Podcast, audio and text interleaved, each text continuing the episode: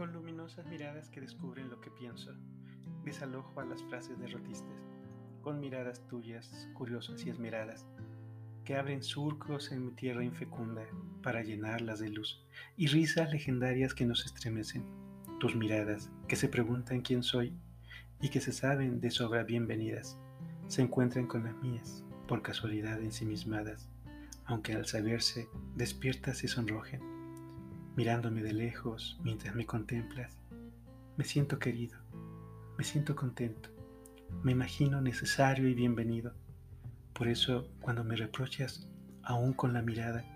alerto mis sentidos, aún con mis defectos, para que me mires con afecto, con dulces miradas de ternura que reprochan y me dicen que no. Me siento complacido de ser corregido y quiero ser travieso nuevamente para saber que me miras con reproche y en el fondo